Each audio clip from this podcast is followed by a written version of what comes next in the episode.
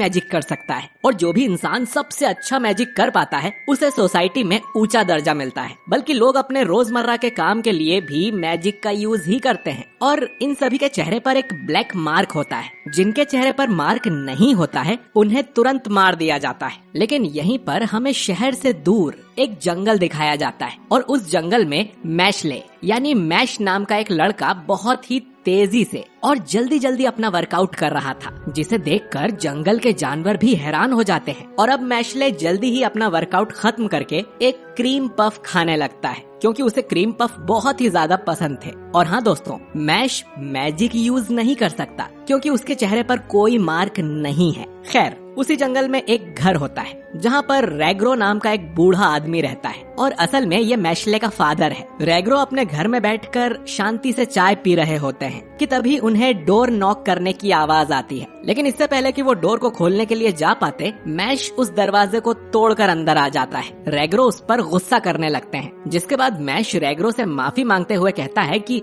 मैं इसे जल्दी से ठीक कर दूँगा। अब वो वापस डोर को ठीक करने के लिए जाता है। लेकिन बाहर जाते समय वो डोर को पूरा ही तोड़ देता है, जिसके बाद रेग्रो और भी ज़्यादा गुस्सा हो जाता है। पर मैश फिर से उनसे माफ़ी मांगते हुए कहता है कि आप चिंता मत कीजिए, मैं इसे भी ठीक कर दूँगा। इसके बाद हम देखते हैं कि मैश और रेग्रो दोनों ही साथ में बैठकर चाय पी रहे होते हैं। लेकिन तभी मैशले रेग्रो से सवाल पूछता है कि आप हमेशा मुझे फ़िज़िकल ट्रेनिंग करने के लिए ही क्यों कहते हैं? और मैं दूसरे लोगों की तरह मैजिक की ट्रेनिंग क्यों नहीं कर सकता? ये सवाल सुनकर रेग्रो एकदम चुप हो जाता है और वो मैश को कोई जवाब नहीं दे पाता। पर मन ही मन में वो खुद से कहता है कि तुम मैजिक की ट्रेनिंग नहीं कर सकते, क्योंकि तुम दूसरे सभी लोगों से अलग हो और तुम ज़िंदगी में कभी मैजिक नहीं कर पाओगे। रेग्रो मैश का सवाल ये कहते हुए टाल देता है कि मैं तुम्हें बाद में बताऊँगा। और अब रेग्रो वहाँ से जाने लगता है। और मैश से कहता है कि मैं ज़रूरी काम से बाहर जा रहा हूँ और तुम्हें मेरे पीछे घर का ख्याल रखना होगा। लेकिन ध्यान रहे कि मेरी गैर हाजिरी में तुम शहर की तरफ़ बिल्कुल नहीं जाओगे।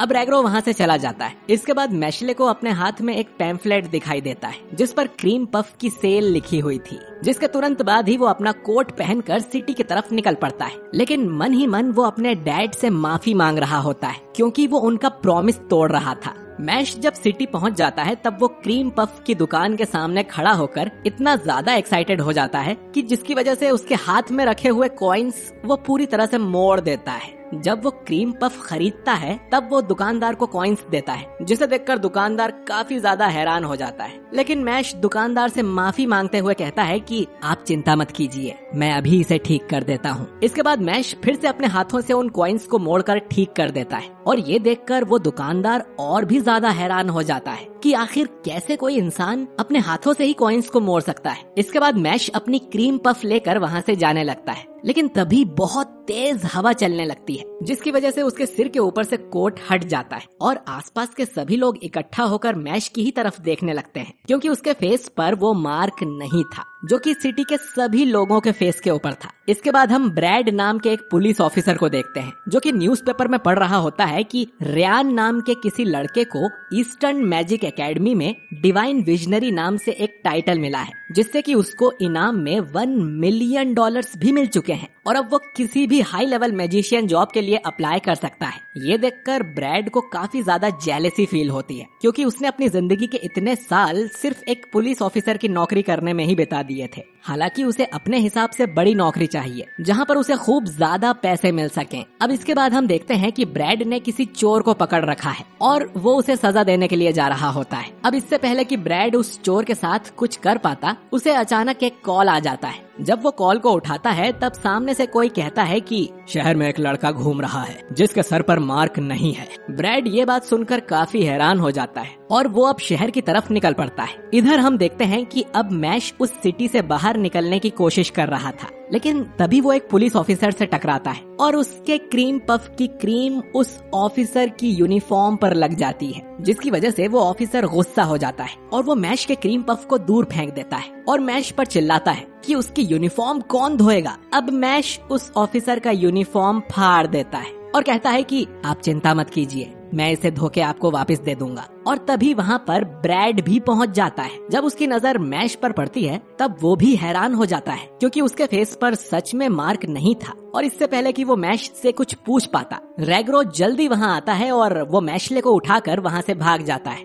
ब्रैड जल्दी से अपनी जादुई छड़ी घुमाकर एक बर्ड क्रिएट करता है। और उसे रेग्रो और मैशले के पीछे लगा देता है। अब घर पहुँचने के बाद रेग्रो मैशले पर काफ़ी ज़्यादा गुस्सा करने लगता है। लेकिन मैशले उससे माफ़ी मांगते हुए कहता है कि मैं आज के बाद कभी सिटी की तरफ़ आपसे बिना पूछे नहीं जाऊँगा। रेग्रो उसे माफ़ कर देते हैं और कहते हैं कि तुम्हें पनिशमेंट के तौर पर सुबह की ट्रेनिंग फिर से करनी होगी और वो फिर से जंगल की तरफ़ चले जाता है। यहाँ पर रेग्रो अपनी खिड़की से बाहर उसी जादुई बर्ड को देखते हैं, जिसे ब्रैड ने उनके पीछे लगाया था। लेकिन इससे पहले कि वो कुछ कर पाता, वहाँ पर एक धमाका हो जाता है। और हम देखते हैं कि ब्रैड अपने दो पुलिस ऑफिसर्स के साथ वहाँ पर मैश को पकड़ने के लिए आया है। इधर मैश जंगल के बीचों बीच अपनी ट्रेनिंग बहुत ही जल्दी जल्दी कर रहा था, जिसे देखकर पास खड़ी एक गिलहरी भी शौक हो जाती है। अब इसके बाद मैश वापस अपने घर आने लगता है, क्योंकि उसे क्रीम पफ खाना था। लेकिन जैसे ही वो अपने दरवाजे के सामने पहुँचता है, तब उसे अपने घर के अंदर से आवाज़ आने लगती है। घर के अंदर ब्रैड ने रेग्रो को पकड़ लिया था। ब्रैड रेग्रो से कहता है कि तुम मुझे उस लड़के का पता बता दो, जिसके चेहरे पर मार्क नहीं है, क्योंकि हमें उसे खत्म करना है। जिन लोगों के चेहरे पर मार्क नहीं होता है, वो लोग कभी जादू नहीं कर सकते। और इस समाज में रहने के लिए सबको जादू करना आना ज़रूरी है, और जिसको जादू नहीं आता, उसे खत्म कर दिया जाता है। ब्रैड रेग्रो से ये भी कहता है कि एक अनमार्क्ड इंसान को छुपाना भी बहुत बड़ा जुर्म है, जिसके लिए मैं तुम्हें गिरफ़्तार भी कर सकता हूँ। लेकिन फिर भी रेग्रो ब्रैड को कुछ नहीं बताता। ब्रैड काफ़ी ज़्यादा गुस्सा हो जाता है और रेग्रो को अपना पास्ट याद आने लगता है। कि कैसे बचपन से लेकर जवानी तक उन्हें सिर्फ़ ताने मिले, क्योंकि वो जादू यूज़ करने में बहुत कमज़ोर थे। यहाँ तक कि उनकी मॉम डैड भी उन्हें पसंद नहीं करते थे, और उनके दोस्त भी उनसे नफरत करते थे। वो जिस भी जगह पर काम करने के लिए जाते थे, वहाँ पर उन्हें सिर्फ़ ताने मिलते थे, और उनकी पूरी ज़िंदगी लोगों से माफ़ी मांगने में ही चली गई। इसी वजह से वो एक दिन एक टावर से छलांग लगाने की सोचते हैं, लेकिन तभी उन्हें किसी बच्चे के रोने की आवाज़ आती है, और जब रेगरो उस बच्चे को उठाकर देखते हैं, तब वो ये देखकर काफ़ी ज़्यादा शौक हो जाते हैं कि उस बच्चे के चेहरे पर कोई मार्क नहीं था। शायद इसीलिए उसके माँ बाप इस बच्चे को फेंक गए होंगे। और वो बच्चा कोई और नहीं, बल्कि मैशले ही था। रेग्रो उस बच्चे को अपनी पूरी ज़िंदगी भर पालने का सोचते हैं और उसे इंसानों से दूर रखकर बड़ा करते हैं। अब सीन शिफ्ट होकर वापस प्रेजेंट में आता है। और रेग्रो को पता चलता है कि मैश दरवाजे के बाहर ही खड़ा है। इसीलिए वो उसे चिल्लाकर वहाँ से भागने के लिए कहते हैं। भाग जाओ दूर भाग जाओ। ब्रैड को भी पता चल जाता है कि मैश बाहर ही खड़ा है। इसीलिए वो अपने दो ऑफिसर्स को उसके पीछे लगा देता है और यहाँ पर वो रेग्रो को बहुत ही बुरी तरह से पीटने लगता है। इससे पहले कि ब्रैड रेग्रो को खत्म कर पाता मैश दरवाज़ा तोड़कर एक ऑफिसर को इतना ज़ोर से पंच मारता है कि वो दीवार तोड़ते हुए बाहर जाकर गिरता है। रेग्रो मैश से कहता है कि, मैंने तुम्हें भागने के लिए कहा था तो तुम भाग क्यों नहीं रहे? लेकिन मैश रेग्रो से कहता है कि, आप मेरे डैड हो, और इस दुनिया में मेरा आपके सिवाय कोई और नहीं है। ये सुनकर रेग्रो काफ़ी ज़्यादा इमोशनल हो जाता है, और मैश ब्रैड से कहता है कि, मैं तुम्हें बिल्कुल भी नहीं छोड़ूँगा, क्योंकि तुमने मेरे फादर को हर्ट किया है। ब्रैड हंसने लगता है और कहता है कि मैं एक highly certified magician police officer हूँ और तुम्हें तो मैजिक करना भी नहीं आता। और ऐसा कहकर ब्रैड मैश के अगेंस्ट एक बहुत ही खतरनाक मैजिक इस्तेमाल करने लगता है, जिसकी मदद से उसने कुछ समय पहले एक ड्रैगन को ऐसे ही हराया था। जब वो उस मैजिक वेव को मैशले की तरफ़ फेंकता है, तब वहाँ पर बहुत ही ज़्यादा धुआँ हो जाता है। लेकिन तभी धुआँ हट जाता है। तब सभी लोग ये देखकर काफ़ी ज़्यादा हैरान हो जाते हैं कि मैश को तो एक खरोश तक नहीं आई। और उसने अपने हल्के से थप्पड़ से ही उस मैजिक को खत्म कर दिया था।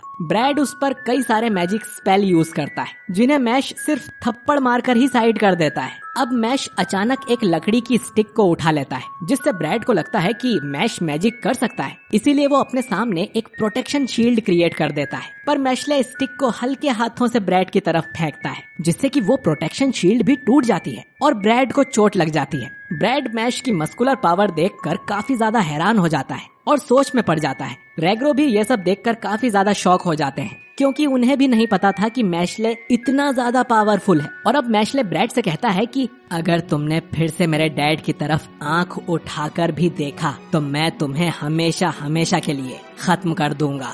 ब्रैड हंसने लगता है और वो मैश के सामने एक डील रखते हुए कहता है, चलो, हम इस सबको शांति से सुलझा लेते हैं। हर साल हमारे सिटी में एक एक्सेप्शनल स्टूडेंट को डिवाइन विजनरी का टाइटल मिलता है और मैं चाहता हूँ कि तुम उस एकेडमी में हिस्सा लो और उस टाइटल को जीतो, ताकि उससे तुम्हें जो पैसे और शोहरत मिले, तुम मुझे वो सब दे दो। और बदले में मैं तुम्हें और तुम्हारे डैड को छोड़ दूँगा।